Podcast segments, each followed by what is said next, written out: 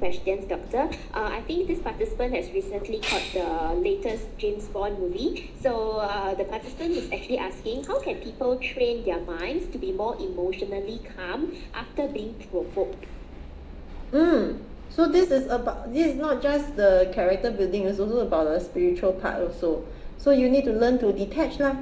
Learn to let go ah. After being provoked already if you are affected and you hold on to the emotions a lot then um as I said you go into a denial stage and you think you are okay but actually you are not okay. So first thing let go.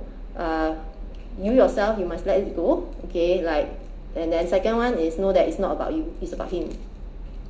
Then have uh some compassion and kindness for him lah